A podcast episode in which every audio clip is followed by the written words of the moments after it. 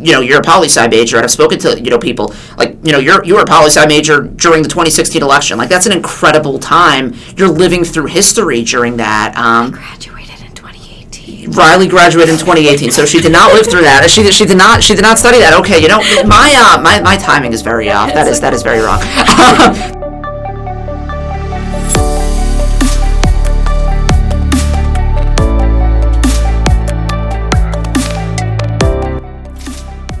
and welcome to Capen Conversations. My name is Justin Weiss, and I'm the Spectrum's managing editor. And my name is Riley Mullen. I'm the Spectrum's editor in chief. And it has been 365 days since UB went completely remote, in an unprecedented day in university history, and it continues to be something with just the most cascading effects that you could possibly imagine. 365 days with the novel coronavirus in the Queen City. And Riley, you know, it's been a full year now. Do you remember what it was like to be on campus in the lead up to campus closing? What what that experience was like? Were you thinking about COVID? Was that something that was weighing on your mind? Um, in the year it's been since COVID started, reflecting back, it really seems like it's been longer than that. Um, we had been covering coronavirus overseas for a few weeks at the point um, when we got to the point where the US started to shut down a little bit. So we were already very aware of the circumstances that were happening overseas. Obviously, we had that student in Italy who was forced to return home, um, and this was well before we knew anything about quarantining. It was a it was a scary time in the Spectrum office leading up to school shutting down you know i remember well i remember so many different little little pieces from those like the previous few weeks. I remember listening to the daily podcast from you know the new york times and they had had a few episodes about like this mysterious virus in china and you know you don't really pay much attention to it because you know it's it's a little virus like you know there have been plenty of outbreaks. There's you know h1n1 you know SARS, MERS, all of these different things, you don't expect it to really have that much of an effect on you. And yeah, like you say, like Zika, even, you know, Ebola, which was something that just felt so remote in a different part of the world. And very funny, like I'm a public health major, so I was taking a class and the professor, you know, before COVID was even happening, starts talking about things like quarantine and isolation. And she's talking about how, you know, these are concepts, these are theories, but nobody ever puts them into practice. Like there's never a need for quarantine or isolation. And then just the timing of it to see that, you know, all these months later, like we're still in the same situation and it, all of this theory, this public health theory has come to fruition is just so crazy. And I, another thing I remember in like the lead up to that is my friends were supposed to go on a spring break trip uh, to Europe, and for months it was like you know it's still going to happen. Like nobody ever shuts that down, and then you know UB shuts down and that closes, and within minutes, it seems like the whole world closes sports, entertainment, arts, everything. Well, we had had um, the week after when UB shut down, we were supposed to go to the conference in New York City. Every year, the Spectrum goes to this conference and journalism conference in New York City where we build connections and we get to talk to real live reporters. And we had had that trip scheduled. Everybody had their train tickets. We were all, we were supposed to leave like the next day or something like that. Um, and that did not happen. we, um, we were supposed to visit. What was it? CNN. We, we were, supposed, supposed to get to a tour of what was it? Billboard. Billboard. And it was like, dang, none of that happened. Which is, which is obviously it was sad, like expecting to go on that fun trip with your friends, but it is kind of crazy to think that we just thought like, okay, we're gonna get a couple weeks off from school, and then UB announces it's the entire spring semester, and then they announce that fall 2020 is going to be mostly online. It's just been a lot of mixed signals, I think, from lots of different authorities and lots of different leadership over the past year. I think it's kind of crazy how we've even gotten to this point where we can like sit in this room and film this podcast when a year ago everyone was afraid to get six feet apart from each other. So let's take that one step at a time. You know, Wednesday, March 11th, 2020 was the day that UB shut down. What do you remember about that day? Do you remember kind of the lead up, the build up to UB shutting down? Were you anticipating, you know, you wake up in the morning where you're like, whoa, like this is it. This is this is the last day we're going to see the rest of the staff of the spectrum. This is the last day we're going to see our friends for months. Like was that on your mind? I definitely don't think that I was thinking imminent danger at that point. I really don't think that I was thinking that UB was going to shut down at all because at that point we were getting messages from different like public health officials even saying like I don't think that the coronavirus is going to come to Buffalo. Which so I think I was really relying on that. I also I do specifically remember I didn't have class on the day that school shut down, so I was just in the Spectrum office all day, which be it a good thing or a bad thing, I did end up writing a good amount of the blurbs that we had put out, but just because everyone was in class, no one was available, we were all trying to figure out like where are we going to go because lots of people didn't have ways home yet. So I remember being in class that day and then exiting class and walking through the Spectrum office probably just to like say goodbye to people because you know spring break was right around the corner. And i remember like getting to my desk when i was the sports editor at the time and jacqueline walters who was our managing editor i think she was in the managing editor's office and all of a sudden she just screamed and i'm like what is going on? What's happening? And she's like you know cuomo just like canceled it. She like canceled what? She's like school is over. Like school's out. And it's like what do you mean school's out? And I, I don't know if you remember that but i was just like in such shock and i don't think i put it together because to me it was just never a real possibility. It was like people were like kind of speculating on it, but it was never like, whoa, like tomorrow we're just done. Like this is it. Whoa, that was that was, was, so mind-boggling. I didn't even. I think at that point we didn't even think that uh, the governor had the authority to do something like that. We were questioning whether or not UB would follow through with it, if they would listen to the guidelines, if SUNY would make an announcement saying, "Never mind, SUNY schools are fine." But that was it was kind of mind-boggling, kind of like sur- really surreal feel- feeling, knowing like there was this even higher. Pro- like obviously when we go to UB and we hear like all the announcements and stuff that administration makes when they like tell us the rules for the year. We think like that is a pretty high power. It was freaking nuts to hear like uh, the president, the governor saying like it is not safe for you to be on your campus when we were really not hearing anything from UB at the time. I think at the time UB was very tight-lipped, not making any statements really. The only the only real information that we had from UB at all was from the study abroad departments since we were all concerned about how we were going to get students back from there from their study abroad trips overseas.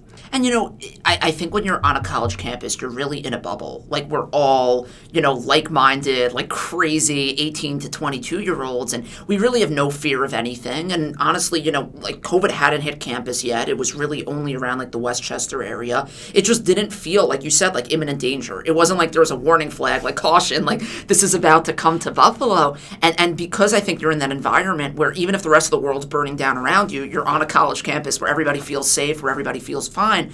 You just never expect something like this to happen. And so when it does happen, it's like, whoa, this is just earth shattering. And UB is is fairly set off from the city. Yeah, we're like 20 minutes away from the city of Buffalo, but being in Amherst, we are really in like a suburb. We really don't have those connections to like those like big city kind of things. Where like obviously we were not thinking like Buffalo is going to shut down. We were more concerned about places like New York and Washington. So for everyone to shut down all at once instead of them saying like New York isn't a safe place right now or Washington D.C. isn't a place down, for to say nowhere is a safe place, that was crazy. So I remember that having this like incredible adrenaline rush right after uh, the news broke, and you know I'm not I'm introverted. I'm not about to, you know, walk up to random people being like, hey, how do you feel about this? But I had such an adrenaline rush where I'm walking around the student union with Liz, our who's now our senior news editor, and we're just asking people like, what do you think? And for many for many people, we were breaking the news to them. They had not heard.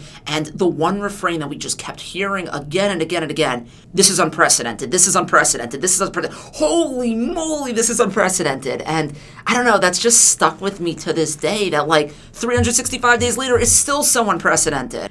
I think that when we talk about COVID being unprecedented, I think we're looking at like our, the examples that we do have, like uh, SARS, um, Ebola, Zika, Ebola, everything like that, where those are fairly recent, but they were not definitely for sure not as widespread as COVID is obviously.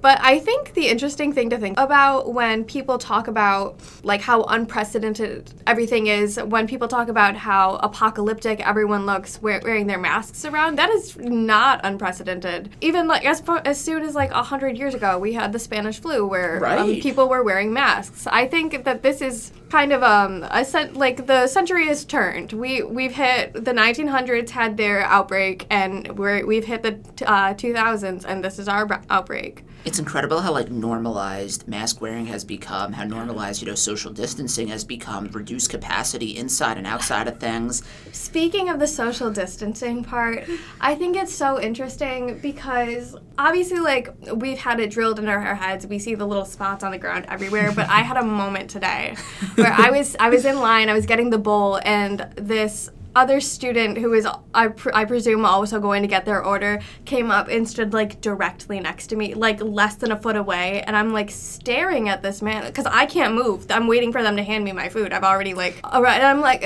i don't even know how i would approach that situation be like can you please back up? I, I i feel like it's so so like widespread and so prevalent nowadays that like you're appalled when someone doesn't follow the rules. And you know, we were I was looking back in the archives from last year, and one of the things I noticed is that just around a year ago, like right before the pandemic hit, Ben Blanchette, who was our engagement editor, and Alex Brown, senior multimedia editor, they went to a concert at KeyBank Center.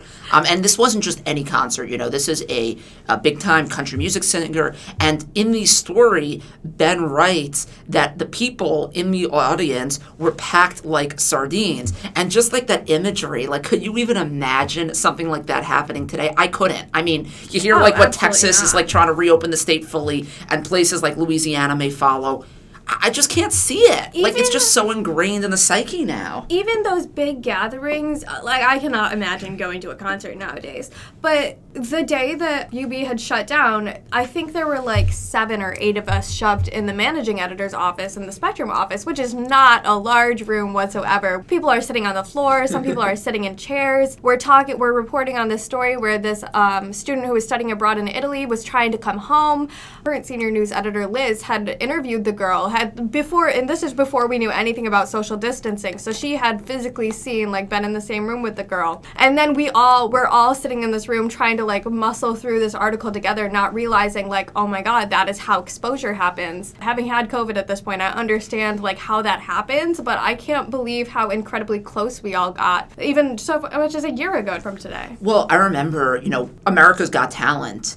Very random, but you know they filmed that um, in January, February, March, April, and then the actual you know show airs in the summer. And it was just so interesting to watch because the auditions, most of the auditions were filmed in like January, February. Was fine, and then the final few auditions were filmed, you know, once the world had kind of shut down and came to a halt. But at that time, nobody knew that masks were effective, and even if they knew that masks were effective, people were advised not to wear them because we needed masks for our you know frontline health workers. And you know, you're just watching this, and you see somebody win the golden buzzer, and all the judges are going up and kind of giving like these awkward like elbow like high five, just so unique and. Truthfully, you look at like those beginning days of the pandemic, we had no clue what we were doing. Like, we as mm-hmm. college students had no idea what we were facing.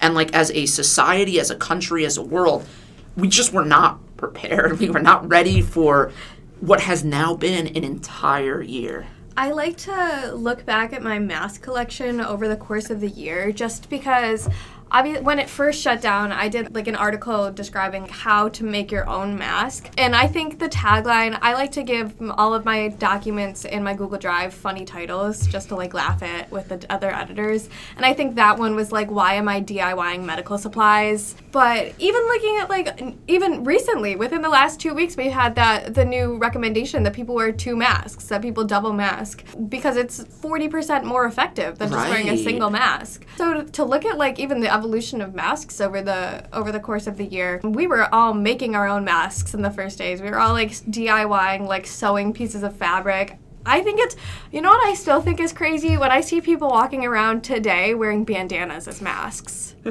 I don't understand. It's been a year and you, they're like a dollar. They had time. I mean, they had time to make them, they had time to buy them. It's like, why not? But, but the quality of masks has, has improved so much too. I think they were, they were so expensive in the beginning. They were Even- expensive, and like you said, like they were uncomfortable. I mean, at this un- point, I'm running in my mask sometimes, like with no problem breathing wise. Like it's become really, really cool. We're talking about how like it's been 365 days, and obviously it's been a process, and the guidance has shifted and everything's changed. From the very beginning, did it ever fully sink in that we were kind of going through this pandemic? Was it like, you know, we're in the Spectrum office and Jacqueline's saying her thing and we're all running around? Did it sink in then? Like, oh my goodness, like we're about to go through this? W- was there a point for you and it was like, wow, like we finally, we're going through this? I absolutely do not think I knew what was happening until I got home. I think that that time in the office, like you said, like you said before, total adrenaline rush. Just like because this was the first time we'd ever had like crazy national breaking news that we could actually report on at UB. We do not. We only report on things that are relevant to UB for the most part. So this was the first time that like a national story was relevant to us. So we were we were all just like running around like high on that adre- adrenaline, right. Adrenaline rush trying to like report on the news. I really don't think, at least personally, it didn't really hit me until I got home, until my dad had to come pick me up and help me like pack up all my things. And I was like, oh, this is real. Like, I can't even like share a room with my roommate anymore. That's dangerous now. Yeah, I remember that day. Like people were asking me because you know I had gone in and out of meetings, and uh, we we attended you know the faculty senate where they're talking about all this, and it, it seemed like they were trying to process this information just like we were. And somebody was asking me, you know, like, so what does this all mean? And I'm like, I don't know. And he keeps asking me the type of question like in different ways.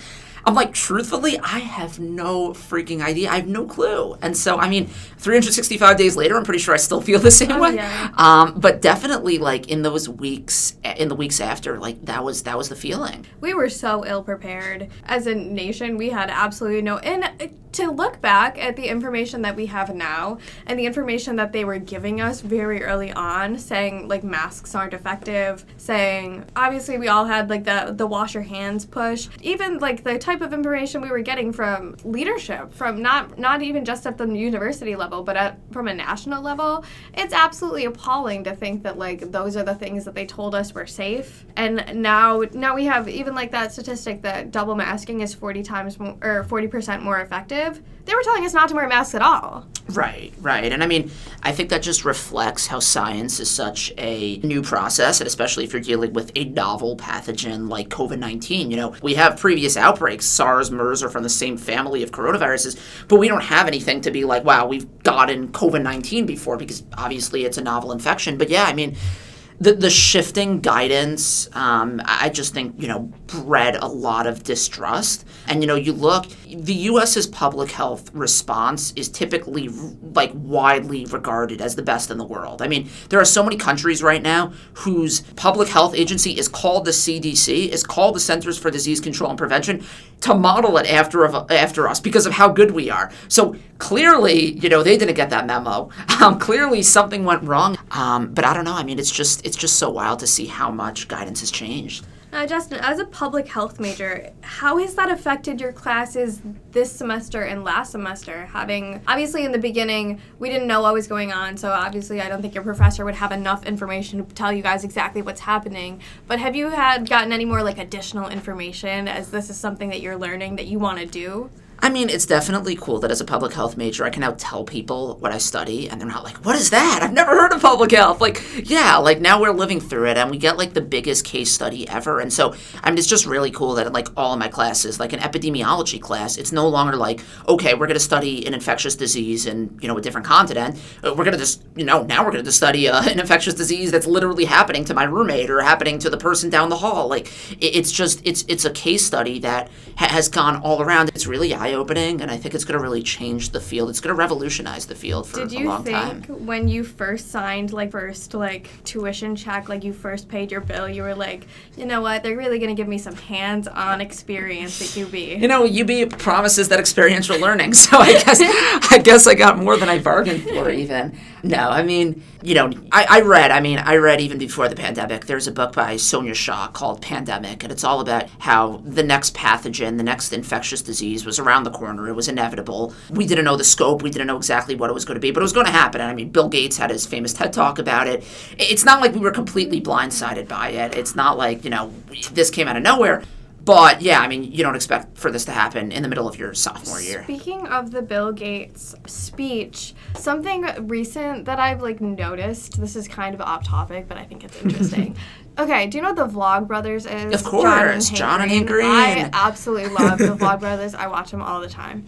I so I was watching a video the other day where it was about John's response to the Bill Gates speech, where he's just saying like we need to be pre- be prepared for this, and it's so crazy looking back at the timestamp, and it's like 2016. It's like things that like we absolutely had no idea, were, and and now things are coming true. But the thing I find even crazier, and I took a video of it, was John Green also as well as foreshadowing coronavirus with the Bill with the Bill Gates. Um, interview, he also predicted the um, the Capitol riot from January 6th. There was a there's a John Green Vlogbrothers video where he's talking about what makes public land public, and he's talking about nature reservations. And there was a nature res- reservation in Wyoming that was taken over by a small right. militia, and he was like describing. Well, he was like, well, it's fine because they're on a nature reservation, but they're not in the U.S. Capitol. Three years later there's a small militia in the U.S. What do we Capitol. say? History repeats itself. John Reed right? is predi- predicting the future. You know, it's remarkable in this country how like much we spend on you know foreign defense, how much we spend on the military, which you know is important and all, but how much we almost are, are willing to ignore pretty much any other potential domestic problem. Oh, absolutely. And I think that's really manifested itself in what we're currently living through, like you said on January 6th. I don't think we've ever lived through a more polarizing time. For just sure. Just as far as sure. the sheer amount of different opinions that people can have. Like, it's not really, it's not only do you believe in COVID or do you not believe in COVID, it expands so much further than that. There are so many different aspects of it that people can say they don't believe in. I don't believe that masks work. Right. And I, I think, like so much, so much else in the world, this has become a culture war. And so, you know, if you're on the side of wearing masks, masks, it's almost like you're at war with the people who are on the side of not wearing masks. If you're, you know, pro-vaccination, you're you're in a fight against people who are anti-vaxxers, and just everything is a battlefield at this point. There's no consensus around anything. There's no there's attempt not even, at unity. There's even like a lack of middle ground around there. We, we can say that it's pro mask and anti mask all we want, but there are also people who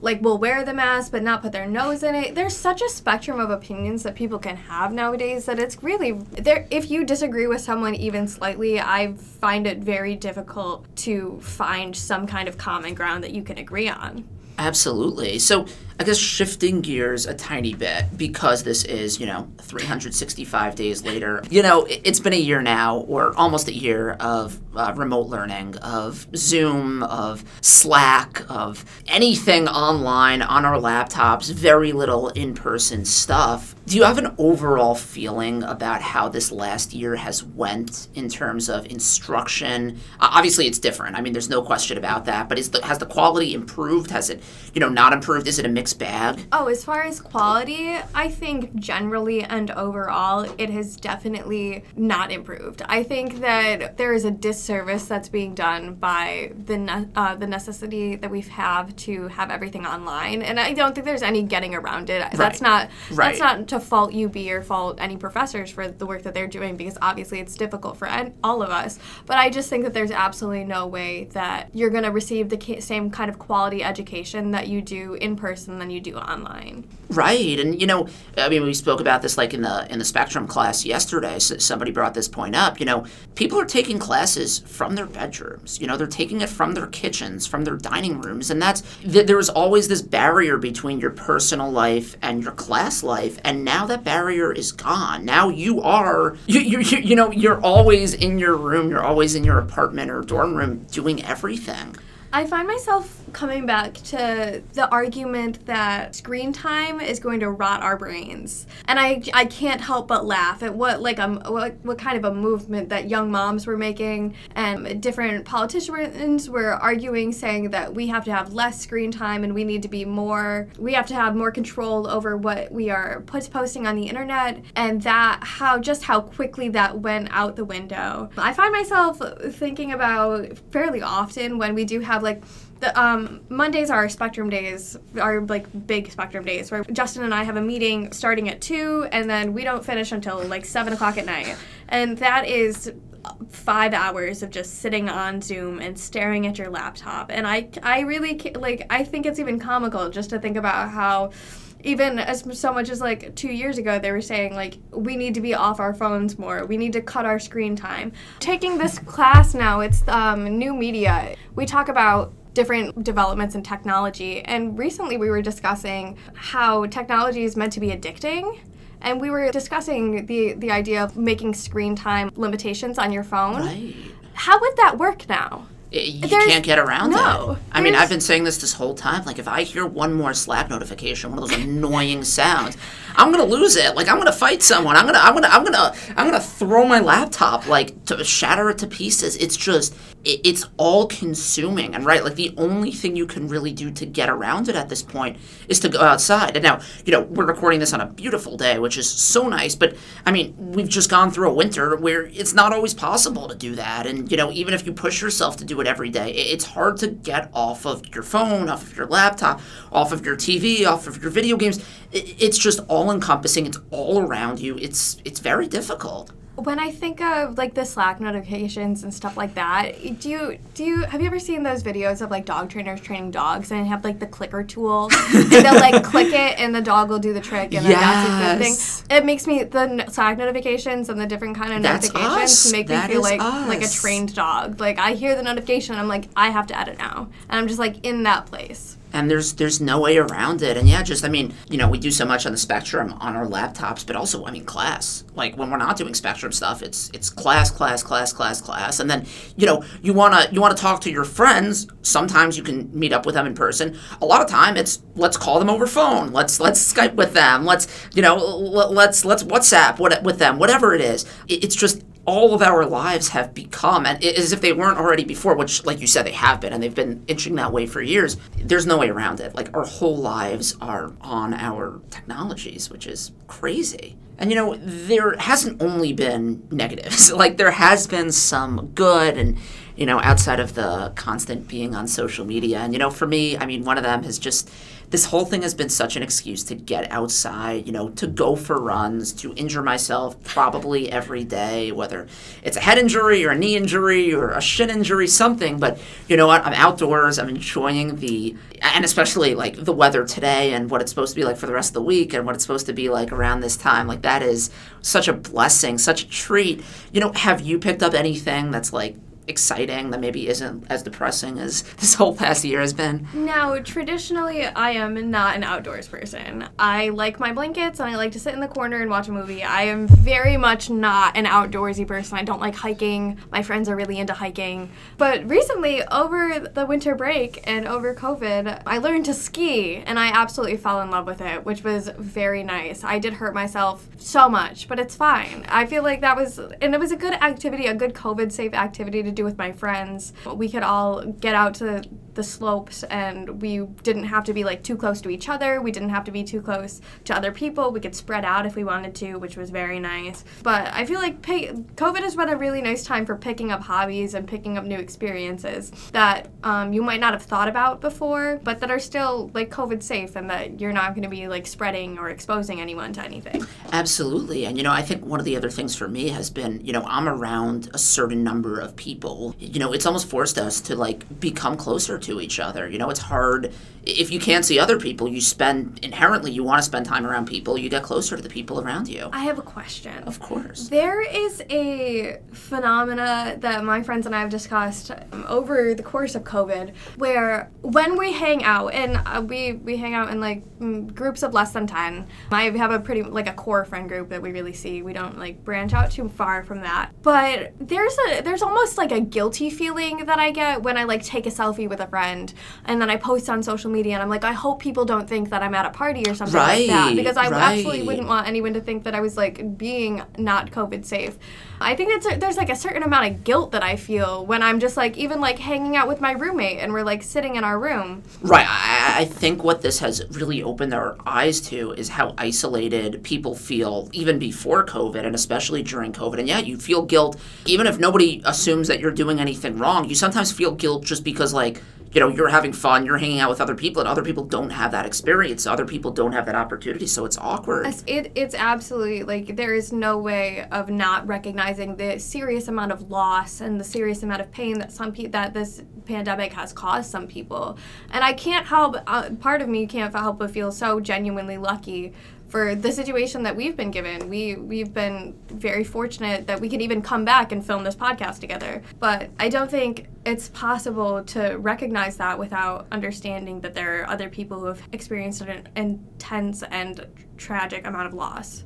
Yeah, and I mean it's it's all around us, and I mean it's sad and it's depressing. I don't mean to end on this depressing note, but I mean you know thankfully with all this bad, there still has been some good. There's still been like a lot of self discovery among people. A lot of people still doing some really great things and being innovative. You know, I mean life always throws like you know curveballs at you. And you know sometimes people hit those curveballs and they hit it out of the park. And i mean I, I, love to see like my friends who have thrived in this time. And you know sadly that's not for everyone but it's never always going to be for everyone you know but this has also been an exceptional time for people finding their passions and finding like their personalities i think. There are lots of people who and i, I think myself included before this i felt like very pessimistic very incapable of i was not comfortable with like reaching reaching out to like friends on the internet. And this is COVID has been a time where we all have really like been able to engage with each other because although it is sad and although there is everything going on, this is a shared experience. There is not a single person on this planet who does not understand what COVID is and has not been affected in some way, shape, or form. So it's kind of an equalizer. Absolutely.